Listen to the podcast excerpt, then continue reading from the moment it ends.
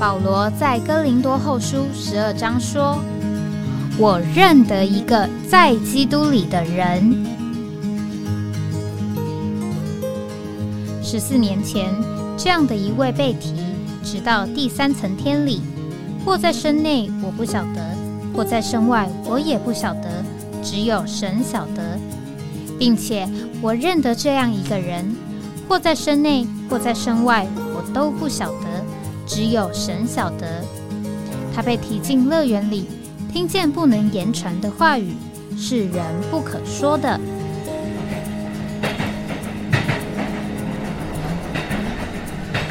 哎，我在哪里？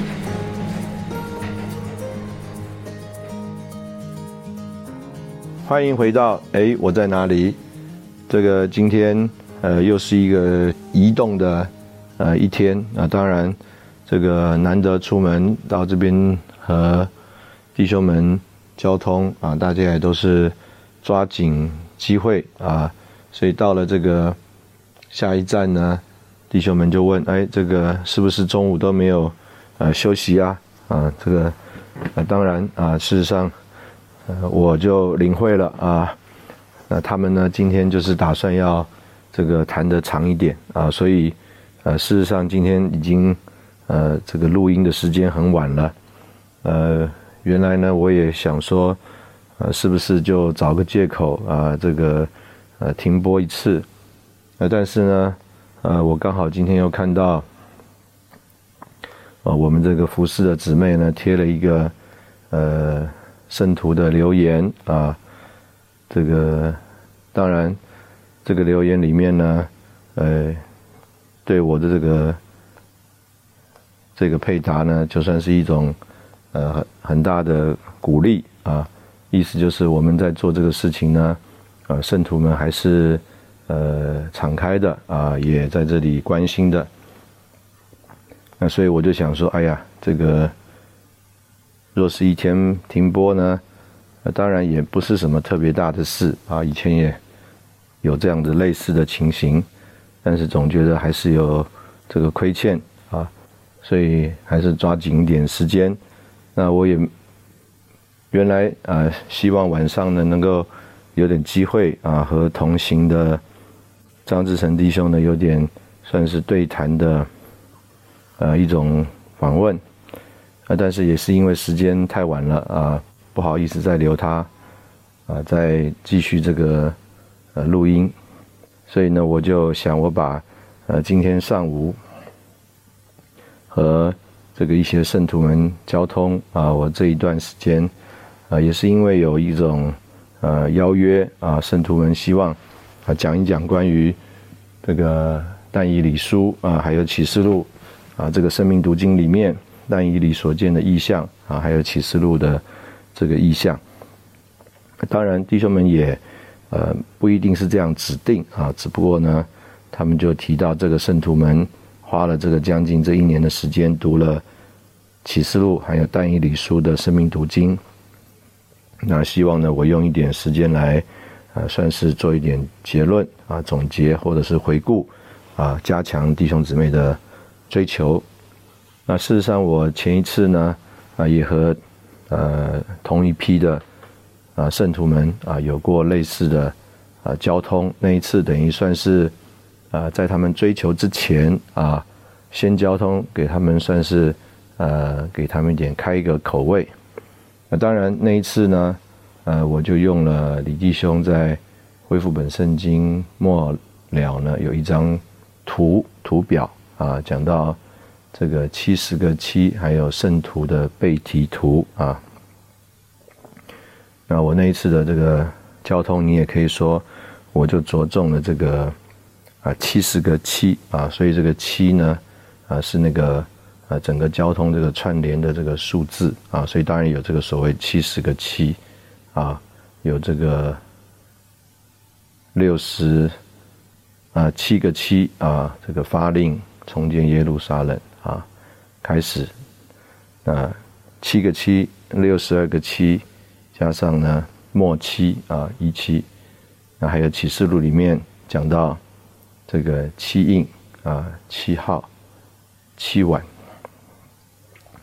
那所以根据这几个数字七呢，啊，我就有了头一次的交通。那弟兄们又呃约了要第二次的交通，那我就想上次已经谈了这个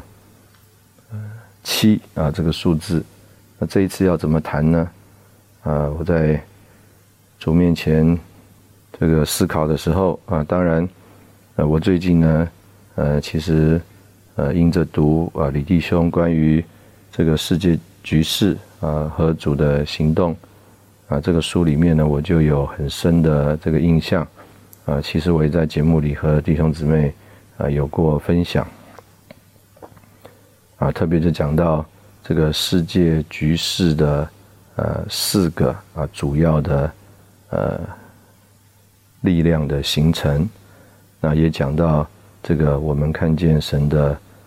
呃，在关于末了时代的经纶，还有这个意象，啊，我们呢这些认识神的人啊，我们所有的所谓终极的托付啊，因为是靠近这个末世啊，这个末期啊，也是有四句话。那所以呢，我根据这个数字四呢，哎，我就回头看一看。这个但以理书啊，这个但以理自己本身看见的意象啊，也是有四个意象。那另外呢，启示录啊，如果我们看一下呃其中的注解的话啊，也看见呢，启示录主要就由四个啊意象来组成啊，所以我里面就慢慢形成了一个这样子的一个构想啊，就是呃讲到这个关于这个四啊。那另外一方面，我们也可以这样子的来连接啊，就是从但以理书但以理所见的这个四个意象来看这个世界局势啊，这个末了四个啊，算是势力的发展。那从启示录里面所看见的这个四个意象啊，这个神经轮的终结，那来看我们今天在这个末期。啊，召会当中愿意与神的心意合拍的人，我们身上终极的行动的四句话。所以简单讲，我啊就啊有了这样子的一个预备啊，那我也在这个弟兄姊妹当中分享啊。今天早上呢，也在这里和圣徒们有点分享。那简单的说呢，我这一次读这个但以理书。呃，我里面就有一个呃比较清楚的领会，就是啊，这个但以理啊，当然他的呃一个心境，就是啊，当他读到这个耶利米书，讲到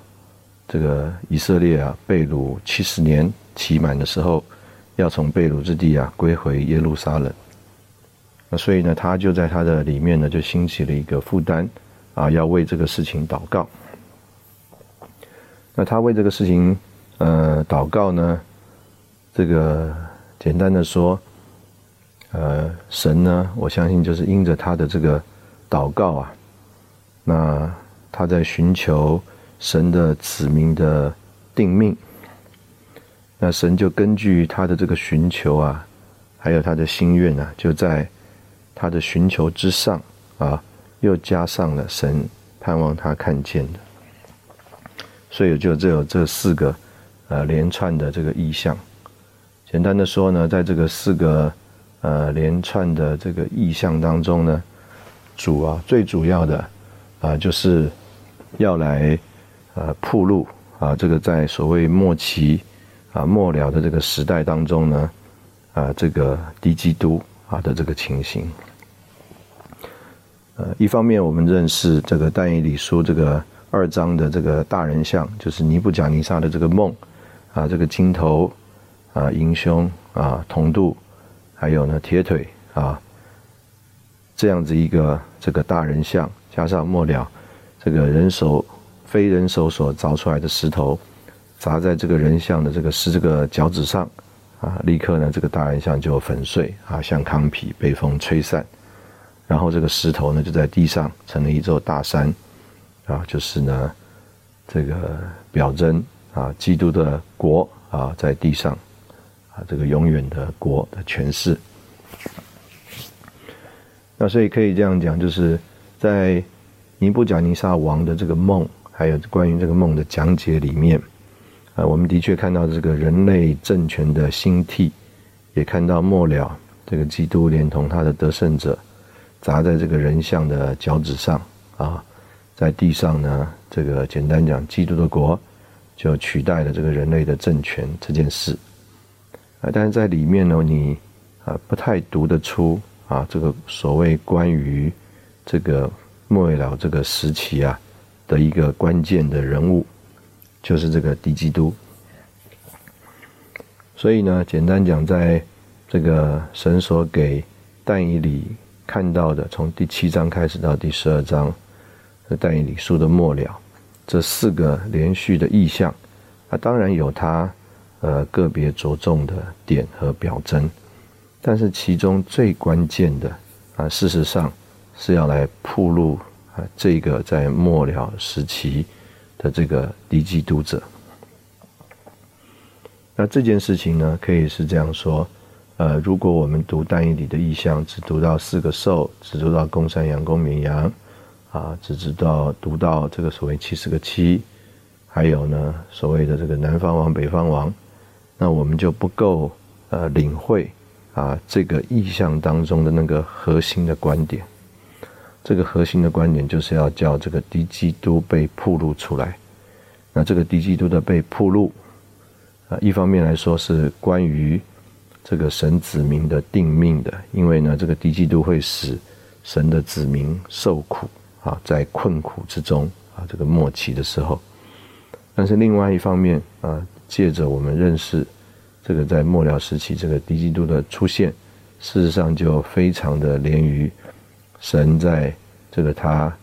呃所谓永远的经纶里面啊，这个时期里面的安排和定命，还有他在勇士里的计划和准备。所以铺路这个敌基督的，这是我这次读呃但以里的这四个意象一个。最啊重的呃领会，那我们在这里先休息一下，然后我们再回来。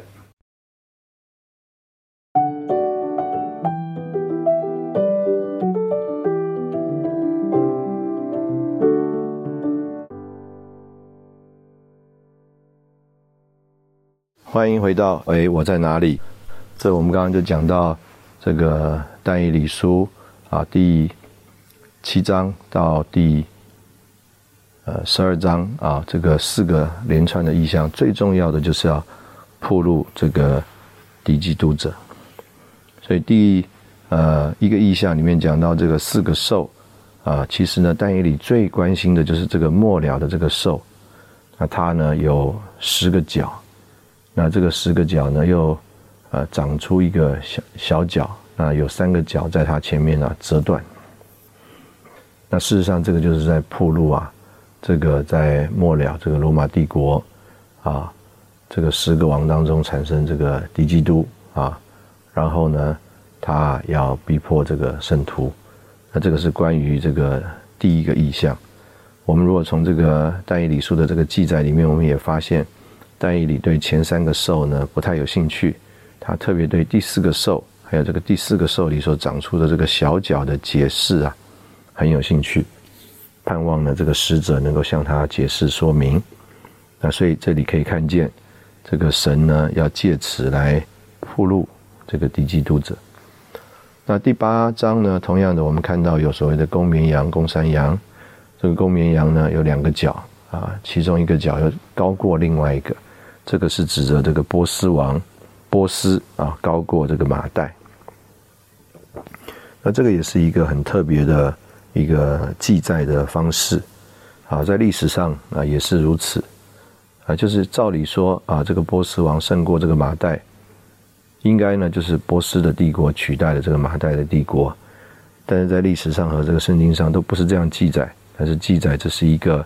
叫做联合的帝国，马代跟波斯，但是呢又记载了这一个角，也就是波斯所代表的高过另外一个角，高过这个马代。所以等到所以呢，这个事实上是马代王大力乌他灭了这个巴比伦，但是后来又长了一个角，就是波斯王，也就是古列，他呢是高过这个马代的，所以他能够下令啊，叫呢这个被掳的以色列人要从巴比伦归回。那这个就是应验在这个公绵羊，然后就有个公山羊，哇，它撞过来，把这个公绵羊撞倒了。然后但是呢，撞倒了之后啊，这个大脚啊，立刻就折断了，长出了四个角，那又从其中一个角呢，长出一个小角。所以呢，事实上啊，它不只是在叙述这个波斯帝国，还有后来的希腊帝国，它事实上是要来铺路啊。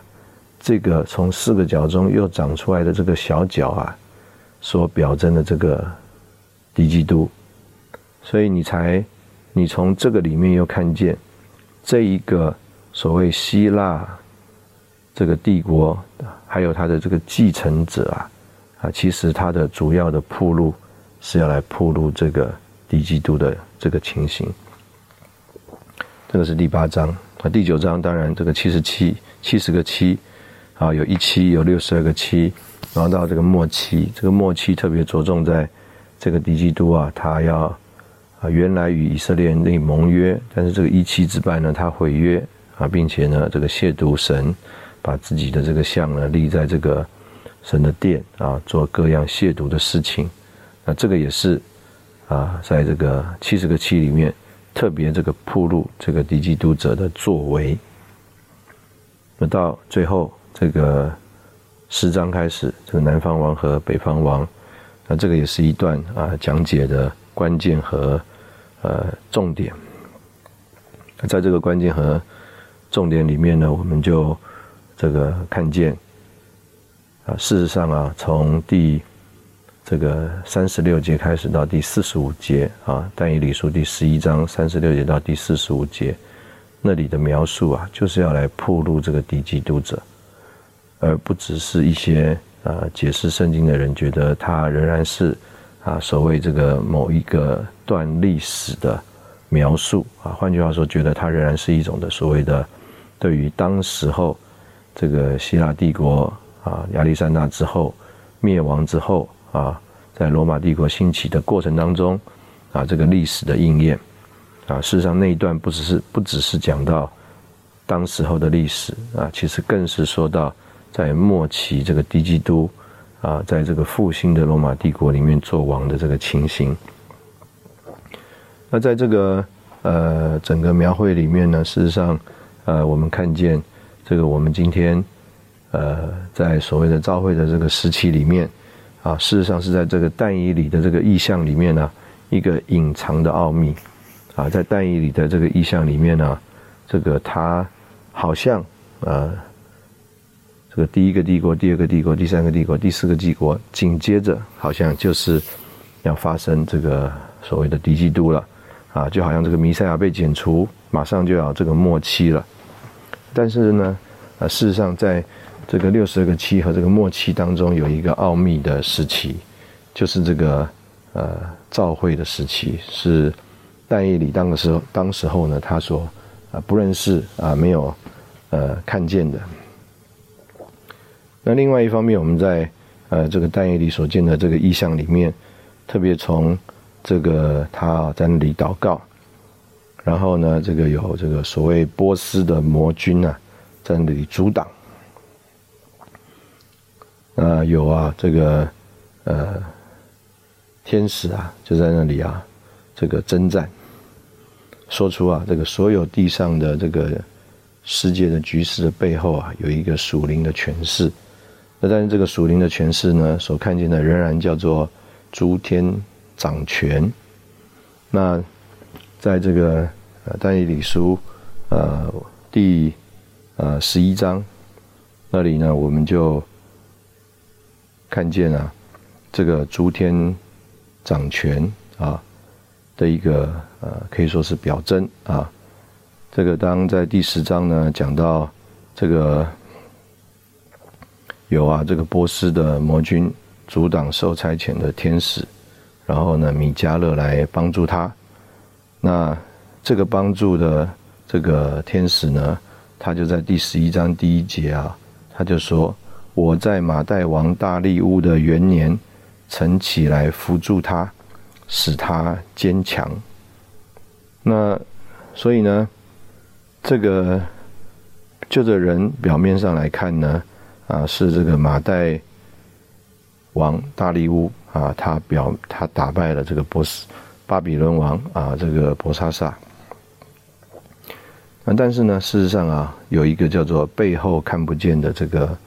呃主宰啊，就是呢，神啊，借着这个天使啊，在那里扶助当时候已经年纪大了六十二岁的这个大力乌王啊，马代的大力乌，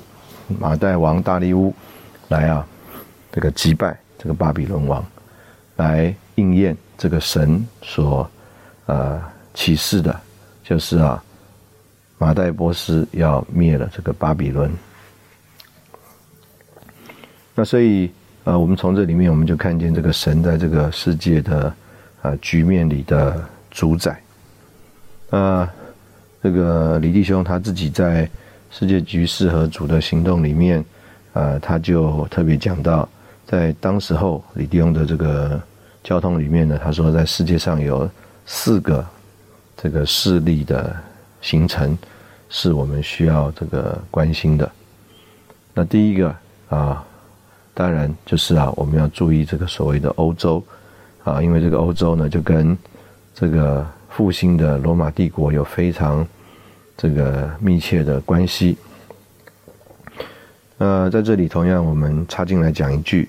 就是啊，这个圣经上啊讲到这个所谓的海，还有所谓的地。事实上，这个海呢，就是指这个地中海；那地呢，也是指着这个绕着地中海的这一范围的这些这个区域。啊，并并不是像我们想象的这个叫做哇，好像全地啊。那所以呢，呃，为什么我们刚刚讲说这个欧洲啊，跟这个复兴的罗马帝国很有关系啊？因为呢，啊，就着地理来说呢，这个复兴的罗马帝国啊。应该就会在啊现在的这个欧洲大陆啊的这个部分，所以我们关心这个欧洲。我们说在这边有一个世界的局势啊正在这个发展。那另外呢，就是这个我们讲在远东啊，李用的时候用的这个字叫做远东。那远东呢有一种的这个势力的这个发展。那再来呢，就是啊，从圣经的预言，特别是以西结束三十七章、三十八章，讲到哥哥跟马各。那这个哥哥马各呢，呃，这个一般的这个对圣经的认识的解释，就是指着现在的俄罗斯啊，莫斯科。那所以呢，这个讲到这个北方的势力。那再来就是啊，这个主呢，他在他的主宰里面。所预备的这个美国啊，美国呢说啊，李弟兄说这个美国啊，这个新大陆的发现呢，是主啊在这个世界局势里面所呃预备的隐藏的一个新大陆啊。原来如果我们看到这个欧亚非啊这个三个大陆啊，在这个是在这一块啊这个三个大陆的交界的这个区域当中所。发展的这个已过的几千年的世界历史，这个美国是完全隐藏的，不在其中的。所以，我们也可以就着某一面来说，呃，直言的字面上的话，你看不出有美国在这个圣经当中的这个存在。但是呢，神为了他的这个行动呢，他隐藏了美国，直到这个哥伦布发现新大陆。所以在李弟兄讲到。他这个信息的时候就讲到，这个美国的这个预备呢，也是为着这个主啊，在这个世界局势里面的行动和安排。那所以有这四个势力在这个呃慢慢的形成。那我们从呃最近的这个在国际里面的所看到的这个情形，那我们可以有一种的领会。就是啊，事实上，这个不管是以色列啊，或者巴巴勒斯坦啊，其实他们都是一个很小的国家。那这些这个所谓地区性的或这个小的国家的之间的这个冲突，甚至打仗、征征战，都是啊这个大国啊这个国际势力角力的一种的情形。那我的形容就是好像啊有人打架，但他打架的地方啊在你的家，所以你的家啊都被砸烂了，打得乱七八糟，你也没办法在里面生活。但是呢，这两个打架的人呢，他们回到自己的家里面了，他们的日子啊，呃没有改变啊，过得蛮好的。他们把他们的这个冲突矛盾啊，啊都发现在你的家里面了。那这个可以讲就是这个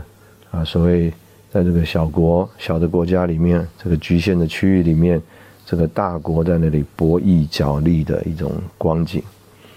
那这个世界末了的情形呢，就和啊刚刚讲到这个四个势力非常的有相关。啊，末了这个哈米吉顿的战争，就是这个低基督复兴的罗马帝国北边的这个呃军队。还要加上从东方来的这个军队，那当然，这个从东方来的军队，呃，我们怎么来领会呢？啊，那我最近也听过一个讲法，在这边跟弟兄姊妹呃分享啊，大家可以呃再去找找这个资料啊，是不是啊是这样刚好这样子一种的呃分分别和界限？那呃。当然是不是这么严格的分别和界限，我自己也没有仔细去，呃，真正的查过啊。但是呢，呃，可能我们在这里先休息一下，呃，等一下我们再回头来说到，呃，这个世界的局势。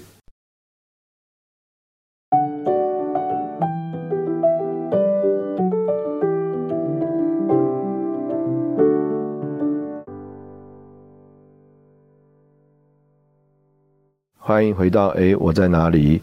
那我们刚刚讲到这个所谓从东方来的这个势力力量，那我们就啊愿意借用这个一些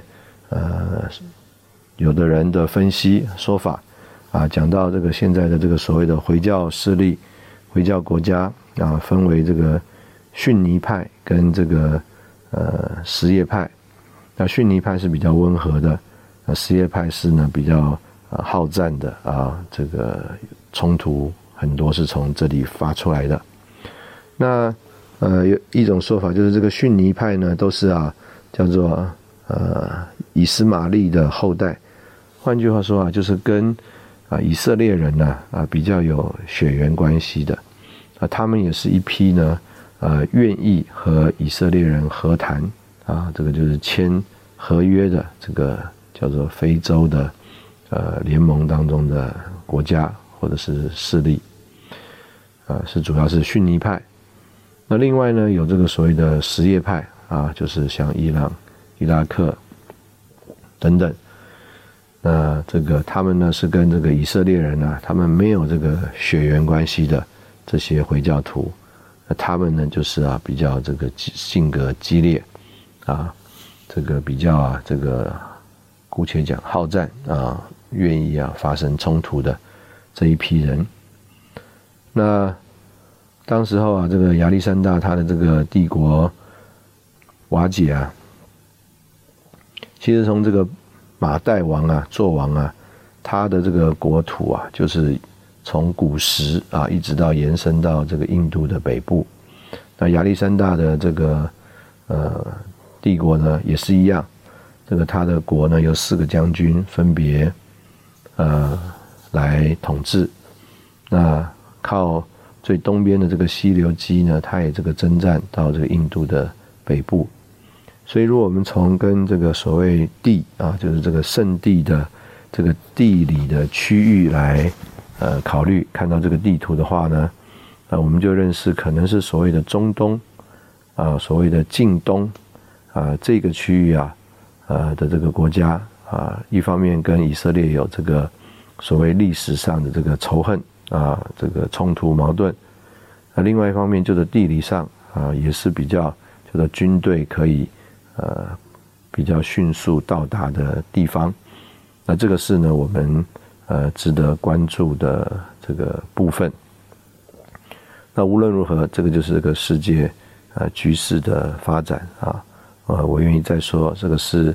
大国角力、大国博弈的结果啊。结果在这个呃局限的区域，还有这个小的国家省上面，就啊这个呈现了这个大国角力的一个态势。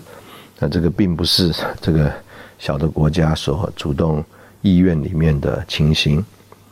那再来就是启示录的四个意象啊，这四个意象啊，我们都很熟悉啊。事实上也补补满了在但以里的这个意象里面的这个缺啊。我们刚刚讲到，在但以里的这个意象里面呢，啊，有一个叫做奥秘的隐藏的国度的召会的时期呢，是但以里所没有看见的。那在启示录里面就是非常着重的讲到啊这一些。那启示录的这个四个意象，啊，第一个就是一到三章的七个召会，再来就是四到十六章讲到世界的定命，再来就是十七、十八章讲大巴比伦，最后就是这个新耶路撒冷二十一章跟二十二章。那在这个四个意象里面呢，我们也可以说，这个一到三章的这个。七个金灯台，最后就是终极总结在二十一章、二十二章的新耶路撒冷。而这个世界的定命呢，啊，主要就是由七印、七碗、啊七号还有七碗啊所构成的。这个关于这个世界的定命，那其中呢，我们也可以说，啊，它的结果就是由十七章和十八章讲到这个宗教的巴比伦。还有物质的巴比伦的毁灭，还有倾倒，那这个就是整个这一个这个我们讲世界定命的一个结局，特别由这个所谓的巴比伦来这个表征。我们可以说，这个但以理书啊，第二章所看到这个大人像，它这个金头就是这个巴比伦。所以呢，今天我们如果说我们戴了一个兔宝宝的面具，哎，我说哎，这个是兔宝宝。为什么呢？这个头是这个兔宝宝啊，那所以因为这个是一个人像，是一个金头，所以这整个这个人类的政权，事实上我们也可以称它就是这个所谓的巴比伦。所以至终啊，这个世界的定命，这个巴比伦就是啊倾覆倾倒，被神审判。那我们从这里来看，我们就呃清楚了这个。启示录啊，这四个意象就补足了但以里的这个意象的这个不足。那在这个呃里面呢，呃，我想这个呃特别可以在这边呃和弟兄姊妹呃一起呃分享呃交通的呢，呃主要呃就是呃说到今天这个呃的召会啊。教会呢，呃，如果从呃这个呃眼光啊还有角度来看的话，呃，我们仍然在呃这个一个叫做召会的呃历程当中。那在这个召会的历程当中呢，呃，这个起初的召会，这个受逼迫的召会，召会还有与世联婚的这个召会呢，可以说都是已经在历史上发生的一个阶段。那其中呢，有这个罗马天主教啊，就是推亚推拉所代表的罗马天主教，沙迪所代表的根正教，啊，这个菲拉铁菲所代表的恢复的教会，还有老底加所代表的恢复又堕落的这个教会，它要一直存留啊，持续的存在啊，只等到这个主的回来。那这个是讲到这个教会的这个历程。那今天我们就是在这个召会的这个历程的当中，那我们特别要关注今天神在这个召会仍然在持续发展的历程当中，我们盼望我们是在哪一个过程里，或者是在哪一种的清新里，哪一种的光景里，这个是我们读这一段这个圣经呢，看见这个启示的意象所。呃，最呃盼望关注的，那这个关注呢，当然就啊影响我们的结局，啊，我们的结局是落在啊这个所谓和这个巴比伦一样，被审判、毁灭、倾覆，啊，特别像这个神最后在那里的一个呼吁啊，我们需要从这个那城出来啊，与这个城有分别，也就是与这个。宗教的巴比伦有分别，也要与这个物质的这个巴比伦有分别。那这个分别就使我们在过渡的时期里面，能够有份于这个叫做国度时期里的新耶路撒冷。那当然，这个会终极完成于这个在勇士里的这个新耶路撒冷，作为这个神经论的啊终极呃完成。那我们在这里同样的，我们休息一下，然后我们再回来。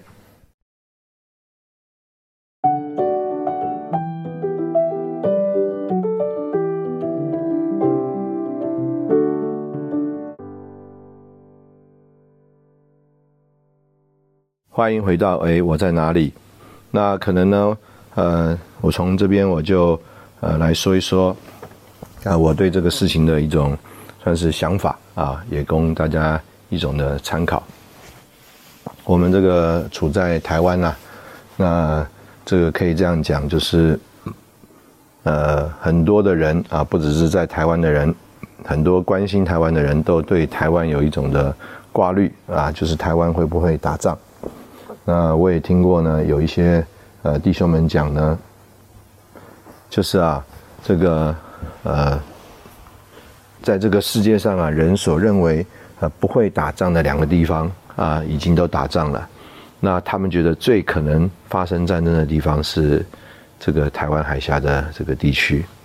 那这个所谓不可能发生战争的地方，就是呢啊现在正在打仗的呃乌俄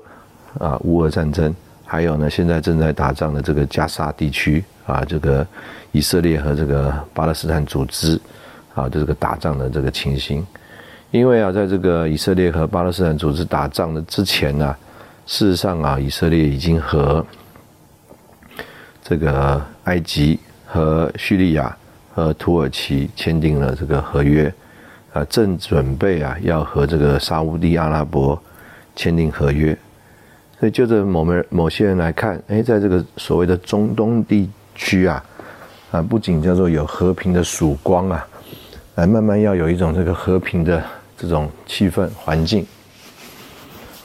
那当然，我们也知道，在这个呃以色列呢，呃现在这个总理啊纳坦雅胡，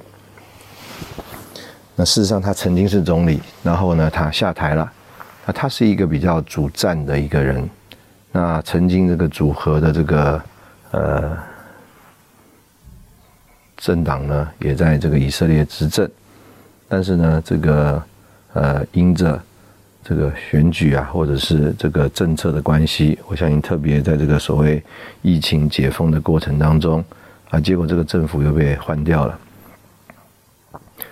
那当然就是在俄乌还有这个以色列啊，人们没有预期会发生战争的在地方都打仗了。那这个呃，人觉得最有可能打仗的地方就是台湾海峡。就是很多关心台湾的人来说，就更担心了，因为啊，呃，不预期会打仗的地方都打仗了，那预期会有打仗的地方，那是不是就有更高的机会了呢？那我们愿意借用啊，这个呃，李弟兄啊，在这里对认识啊神心意的这个人说到我们终极的托付啊，就讲到。认识神的子民啊，要刚强行事，并且呢，这个呃，说到我们要去把国度的福音传遍这个天下啊，传遍居人之地，然后啊，末期才来到。那另外呢，呃，就讲到我们要去啊，使万民做主的门徒啊，凡主所教导我们的，都吩咐他们遵守。啊，直到这个世代的终结。最后啊，李弟兄就说：“看呐，这个传福音报喜信的人，这个脚中何等的佳美！我相信呢，弟兄姊妹可能啊，最近呢，在呃这个节目当中也曾经听我啊分享过这几句话。那这个事实上就是呃，我对于这个台湾呢，这个的一种领会。刚刚我们呃提到这个李弟兄在这个世界局势还有主的行动里面啊，就说到主啊，为了他的这个在世界局势里的。行动和调动和安排啊，他预备了美国。那同样呢，李弟兄啊也讲到啊，这个在当时候的这个欧洲啊，或者所谓基督教的世界啊，已经是一团的混乱了。主啊没有办法在那里有一个这个新的起头，所以他就来到了这个中国啊，这个所谓的处女地啊，这个。美国作为新大陆，对于这个世界来说是一个新角色。那中国大陆呢？对于这个所谓的基督教啊，当时候来说是一个处女地。那我相信，呃，没有人预期到，这个在这个地方呢，就产生了尼托生还有李长寿。那这个主的恢复啊，接着两位弟兄带进来，啊，有这份所谓在新约之事里面的这个。主的祝福。那所以今天呃，在这个台湾啊，甚至我们说扩大一点，在这个中国，在这个华人的范围当中，这个我们的确所谓肩负了某一种叫做神圣的托付。我们说美国如何在这个世界局势里是神所预备的，那我们也必须要说，今天呢，主在中国，在台湾，在所谓。华人的基督教当中预备了我们，啊，也有在神经纶里面的那个心意。主预备了美国是在这个所谓世界的局势里面要扮演一种重要的角色，啊，他原来啊在这个世界里面是可以说是有一种呃独霸的情形啊，这个叫 so power 啊独霸的情形，但是呢，哎。在这个末了的这个发展呢，有可能他就成为啊这个神子民啊，在那里逃避啊这个灾难，还有敌基督逼迫的那个旷野。那另外一方面，这个中国人啊，在这份指示下里面的众召会，那我们今天在这个所谓这个神的旨意里，这个。呃，向着世人是隐藏的部分，也就是照会的这个部分，中国也扮演了一个非常积极的、重要的角色，或者是我们讲中国人扮演了一个非常积极的、重要的角色。那这包括台湾，就是啊，我们要做认识神的子民，刚强行事。我们呢，要成为啊那个把国度的福音传遍居人之地的那一批人。这个可以这样讲，很特别的是啊，这个中国人到什么地方去啊，就能够在那里落地生根，并且啊，这个融入当地的这个啊这个生活，啊，并且呢，呃，我们也听到很多的这个见证啊，特别是这个在主的恢复里的弟兄姊妹，他们呢原来很辛苦，到一个地方去啊移民，就在那里啊做小生意，然后呢留下来了。但是也因为他们是基督徒啊，啊，这个关于教会生活的这个实行等等啊，又随着他们在他们的生活里面啊，也在那里同样的叫做落地生根了。所以啊，一个教会的这个就是见证啊，就好像一个这个生命的树啊，啊，我们用教会树来形容，是一个这个叫做正在呃生长的发展的。分支的啊，在那里要开花、要结果的啊，会要在那里发亮、做成见证的一个生命的树，就借着弟兄姊妹的移民啊啊，就拓展出去了。那所以弟兄姊妹的移民，就是把这个国度的福音带到居人之地。那他们到哪里去啊？他们就啊，这个叫做啊教导万民啊，凡他们所受的。教导啊，从主所领受的，在教会中的所受的成全学习，潜移默化做在他们身上的，他们就啊，这个叫做使万民做主的门徒，凡主所吩咐我们的，都教导别人遵守。那感谢主，啊，这些人啊，他们的这个移民就成了这个叫做传福音报喜信的人。啊，他们的脚中何等的佳美！今天台湾的众召会，如果在这个神的托付上面，啊，忠于这个主的这个托付，我们做一般认识神的子民，啊，我们能够把今天主在这份知识里所，啊，赐给我们的这些神圣的真理，加上这个在召会实行当中，啊，能够这个落实的，啊，这个。操练，还有啊，这个属灵生命的实际，啊，随着我们的生活啊，带到各个地方去。那这个就是今天啊，我们可以讲，不仅叫做台湾众召会存在的原因，更是这个台湾在这里存在的原因。台湾众召会要存在啊，需要有一种叫做范围，这个范围就是台湾这个地方。那。教会若是啊做这个里面的这个内涵、这个实际，还有这个中心，满足神的心意，那神呢，他就要来维护、